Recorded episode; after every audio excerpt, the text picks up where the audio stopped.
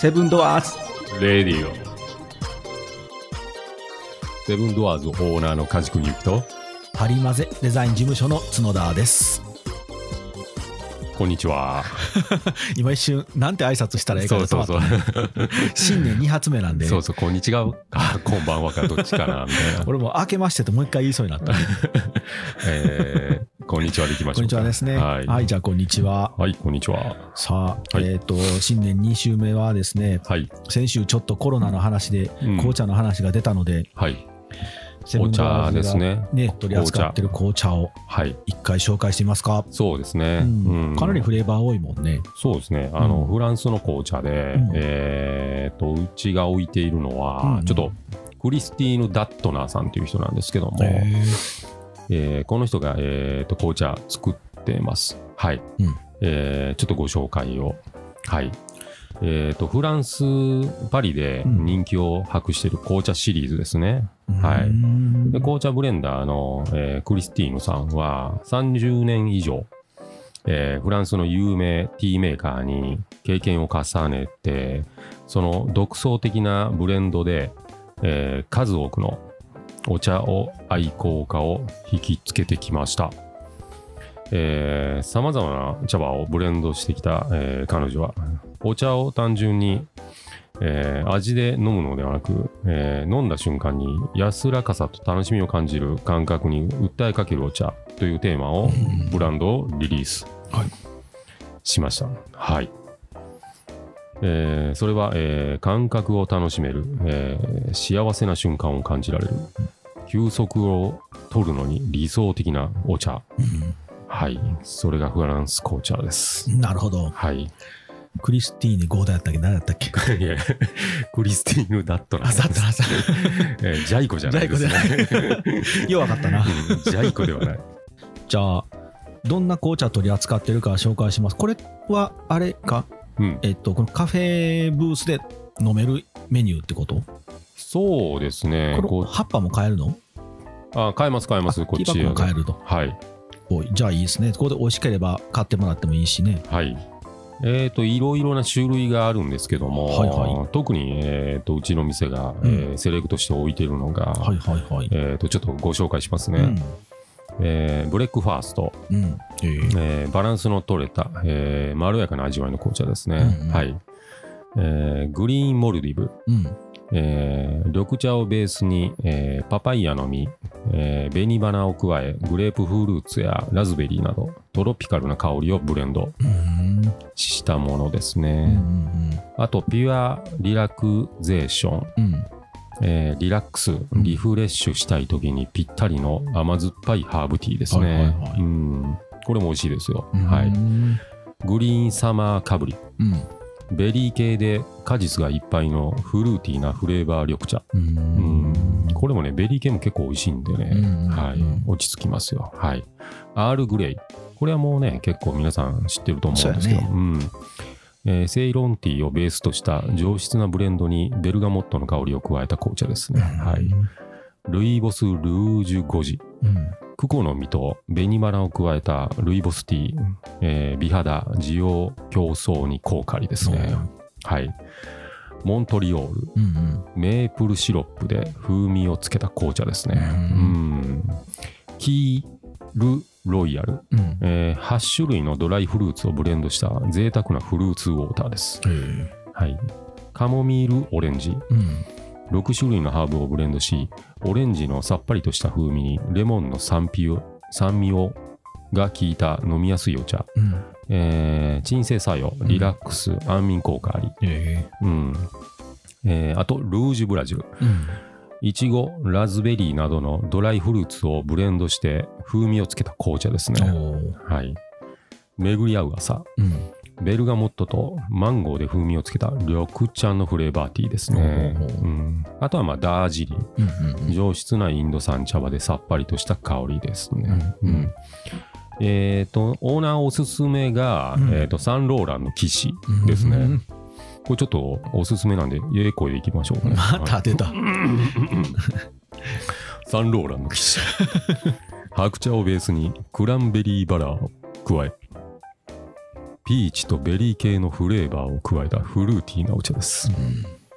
はい。いいですね。白茶がね、えっと、結構、えっとね、全体の1%かな、確か。うへーん、なかなか取れないものが、あの白茶っていうな。はい。うんこの中に入っているので、これが一番のおすすめですねお。ー美容にもいいので、へーはい。ぜひ選んでくださいよく出る人気のアイテムってどれい。やっぱりサンローランの生地ですかね。おうん。おすすめしてるだけあって。そうですね、うん結構、あのー迷う方もいてるんですけども、ううん一押しはやっぱりサンローランの騎士がいいよっていう感じで、うんはい、ご紹介していますへーね。はいあとよく出るのが、まあ、そうですね、ルージュブラジルとかですかへね。ーうんはい、やっぱりなんかベリー系は美味しそうやね。そうですね。結構好みがあるので、うあーん。まあ、その辺が結構時間もね、あのー5分ぐらい蒸らさなきゃいけない紅茶もあるし、おうーん、温度も75度とか、おうおうおう80度とか、あのーちゃんとその設定でうんあの蒸らさないけなきゃダメなんですよ。ううんんまあ、砂時計でね、ちょっと時間を見ながら、ううんうんんあのーお飲みいただいてる感じですね。へえはい、やっぱそういうのをちゃんとせんと本来の味わいそうそう、出ない何でもかんでも、何もあっちっちのお湯入れて飲んだらいいわじゃなくて、 やっぱり適温で、 確かそにねのお茶の歯に優しい温度で、そうようね、ん、で、蒸らす時間も大事やし、うん入れ方でねやっぱお茶って味変わるからねそうそうそう、まあ、中国とか特にね、うんうんお茶の入れ方もね、うん全然違うでそうそうそうそ一う。回あの本場で商談で連れてってもらってうんそのメーカーさんの社長室ではいお茶飲ましてもらったんやけど、はい。もう机がねうんなんかお茶を飲むための机やったようんあのでっかい机に真ん中に、あなんていうの穴というか溝があって、うんでその上に茶器を置いとくんようん。はい。でそこからもうもう机の上やけどバンと置いてうん下が溝になってるのでそこにうん茶器にもう直接まずお湯かけんねとバーッうんうんで茶器温まるやんか、うんでそのお湯はもうその机の下に全部落ちていくんようんうんうんでそこで入れて飲んで入れて飲んでってまたあそこで洗うというかまたぬくめて飲んでおかわりしてって言って、うんうんうわ本場中国やと思って ちょっと感動したもん、うんうんお茶の入れ方一つでうん、ね。でも美味しかった、うん全然違うなと思って、うんいいですよね、お茶っていうのは。いいねこれがあの前回言った福袋のチケットでそうですね無、料でいただけると飲めちゃう。服だねいいでしょうんう。服が着てるなね、もう服持ってって、ね、帰ってもらいたいんでね。はい。ちなみにそうかこの放送っていつ放送かちょっと今確認ちゃんとしてなかったんやけど、 2週目の、まだ福袋はあるのえー ?8、8日まだギリありますね。ありますか8日だったらおねう。じゃあまだいけるね。いけますいけます、ううんこんだけ言うといて福袋もうないって言ったら しばかれるんでいっぱい買ってねなくなるぐらいね。そうそうそう、うん OK です、はいじゃあまあコーヒーはコーヒー茶は紅茶はいつ来ても飲めるということではいそ年がら年中フレーバーは変わらず飲めるんやんね。そうですね季節選ばんねんね。うん選ばないですね、ううん結構なくなってきたらまた仕入れるので、うんはい、うん、深いです。はいそんな感じではい。じゃあ、はい今週の本編はこれでおしまいしますか。はいそそうですしねたら今週のこれを、そうですねじゃあ今度は私の番ですね。はい、はい、今週のこれ今週のこれは、はいえー 何でしょまあ、マニアックなものを紹介していくので、うはい和歌山城を紹介してみようかな と。きたもうこの和歌山城のこの本見て、ボロボロやろ。めちゃめちゃボロボロやん何回これを持って和歌山城に行ったことか。おー和歌山城ね、あの皆さん、もし和歌山に来られたら、うん一回来てみてください、いいですよ、和歌山城和歌は山い城、今あの、うん83億か4億かけて、あー木造のねはいうん、今コンクリートやもんね、うんうん天守にしたいなという予算を通してるところで、うんうんうんまだ可決っていうか、あの議決はされてないけどう、んうん、俺は通ったらええのになと思ってうんん、やけどぜねひやってほしいですよね。ううん、余計なことにね、お金使わんと、こういう観光資源の方がいいよ。そうやね。うん、一大事業やわ。そう、もうあの、えー戦争で焼けたんよ、あもともとの。の現存天守、現存してたんやけどね。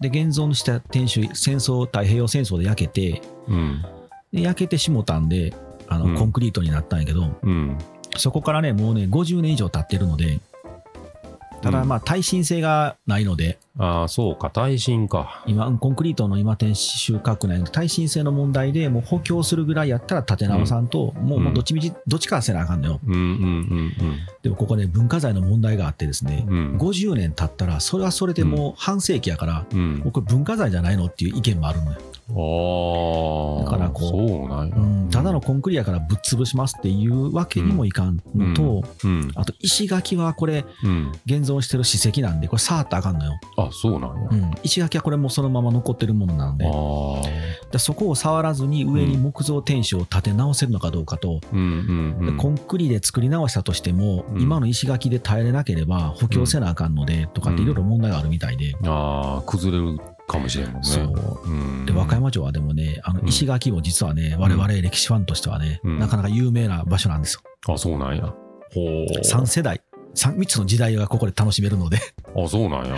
えー、あの場所によって全然石垣の雰囲気違うよあそうなんや。うんあ超綺麗なーうんあの綺麗に石を割って作って切って割ってうん貼り付けたっていうか組んだ石垣とは、うんが江戸時代でうんでその前でうんであとその前でってなるとねうんこう全然違うのよあそうなんや。うーんいいですよもうあのマニアック。石垣だけでもだいぶ喋れる ね石垣コーナー作らなかった。だいぶ喋うれんる、ねまあ見どころはねやっぱり、うんあのれ連連立天守連立天守。連立天守ほう。これはほとんどないんようん。この梶君は今まあ俺が資料集があるので目の前で見てもらえるけどはい。あのラジオお聞きの皆さん、ポッドキャストお聞きの皆さんは検索してみてください。はい。これ天守閣が連立し、この廊下でつながってんのよ、この廊下で。ああ、一周ぐるりね。そうそう、うん天守閣っていうか天守があって、うん。廊下というか、この櫓と櫓をずっとこうんう屋根のある廊下でつながってんだけど、これ、うん連立してるので天守なんよ。あこれってなかなか少なくてね、あ、あそうなんや。うん、へえ意外とだから、あの和歌山城っていうのは、うんさすが徳川の城だけあって、うんうん。うん豪華なんですよ。あそうなんや。うん、あーいいでしょ豪華な方なんやねう、。豪華ですうよ。ん紀州藩は徳川家ですからね。うん。はいなるほど。まあまあ見どころはね、うんまあいくつかあるけど、うん。一つか二つご紹介するとしたら、はい。先ほどお話しした、まず石垣が、うんえーその時代ごとに違うので、うんそこが見どころの一つと、うんあと、えーこ株神って言って、うん天天株神って言ってね、うん。徳川家が作る城はいろんな大名が借り出されるのよ。うん。で、みんな、その役割分担があるので、ここお前ね、ここお前ねってあるんやけど、うん。みんなね、サボったり手抜いたりしたりするので、うん。いや、うちの班はちゃんと石垣組みましたよってってサインが残ってあるのよ。ああ。で石垣にね、こうマークが彫ってあるのよ。ああ、見たことある。丸うにんスラッシュとかうね。んうんうん。ああいうのも見どころですね。ああ、なんとか班とかね。そうそうそうそうそう。あーなるほあど。んなんがありますねう。ーん。あとはね、うん。誰も知らないけどねう、ん。昔天狗がいたのでね、 天狗天狗の腰掛け岩がある。岩があるんかな場所があるんかなはっきり覚えてないけど。うんうんうん。天狗がいました。あいい石があるんちゃうかな。そのなんかもう、めちゃめちゃ調子に乗って、あいつ最近もうあれやな、み たいな。天狗になってるって。 そうそう。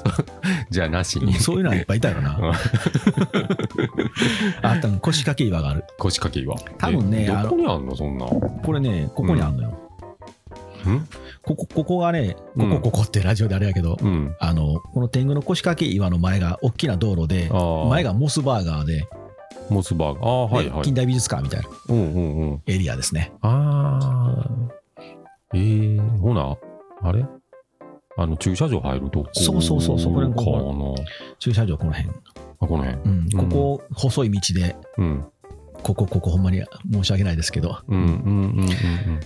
多あ分ーね、なかなか昔そこ行けへんよね。ここね、この天狗の腰掛けはね、知らないとね、行かれへんエリアで、俺見に行ったで。あ、そううな。ん、あのー入ったら怒られるんちゃうかなっていうところ入っていかなあかんけどあ、そうなんや。石垣をへ一旦登ってから石垣のさらに向こうのえ、うん、ちょっと崖みたいなのが下にあるんよ、うん。なんなんそのゼルダの伝説みたい な。タタタタタタタンって 普通に行けやんのそれ。普通に行かれへんほんま。うん見えへんあーここでもねあの昔話みたいなの残ってるんでね、あ、そうなんや。当時この悪さをしてた天狗がいてうん。でどうせ悪さするんやったらうん。もうお前のことをうちで雇ったるって言って、うん。あの和歌山城の人たちが雇って、おもうどもうここで見張っとけと。おでお前に仕事やるから、うん。他に悪さするやつをお前が見張れっつって、一番悪いやつをうん。あのこっちに引き連れて、ガードマンみたいにして雇ったんよ。ああ、なるほど。でやっぱりそういう人ってこうう。うんあの、まあ、能力があるけど、うん。うんちょっとはあの世の中に馴染めない人やから、うん役もらったんで、うんうん喜んで毎晩ここに座って、うん。悪さしてないかとか、うん泥棒いないか、盗賊いないかって見張ってたらしい。うんだから多分盗賊の人がやると思うね、ああ、なるほどね。そっち系の人を雇ったんかな。うん。天狗って呼んでんやけど、天狗なんや。うん見れるこれ、道の方から。道からは見れへん。あ、そうなんもやう。敷地から入らんとあかん。そんなレアな。あと防空壕の跡もあるで。ええ、和歌山城うんに石垣掘ってね、潰して防空壕にして、太平洋戦争の時にそこに隠れたらしいのよ。あ、そううなんそこ今なんかね、うん。土で埋まってて、うん。木の根っこが生えてる。うーん。そうそういうあのガイドブックにないようなマニアックな、うんあの和歌山城を見たい方はぜひ僕に声かけていただいたなるらほど。あのうちの事務所から前なんで、うんご案内しますブラタモリみたいな感じ。これ誰が知りたいのっていう情報は僕が全部持ってるのでなるそうだからあのメインのこと一個も今日は紹介しませんほど。なあるんほな紹ど。介してもしょうがない、まあまあまあまあ。ねへえ、面白いな。聞いてるだけで面白いわ。面白いねあの、うん。うほんんまに知らないこと多いですよ、へえ。天狗。うん、天狗の腰掛けがありますね、あいつ最近天狗やでな。まだ言うか そんな天狗の梶君を置いといてはい。今週はあんまり詳しい話したらほんまにもうね15分経ってるので、早っ。うん。うんはいではじゃあ今週これで終わりにしましょうかそうですね。はいはい。じゃあさようならはい。さよなら。はい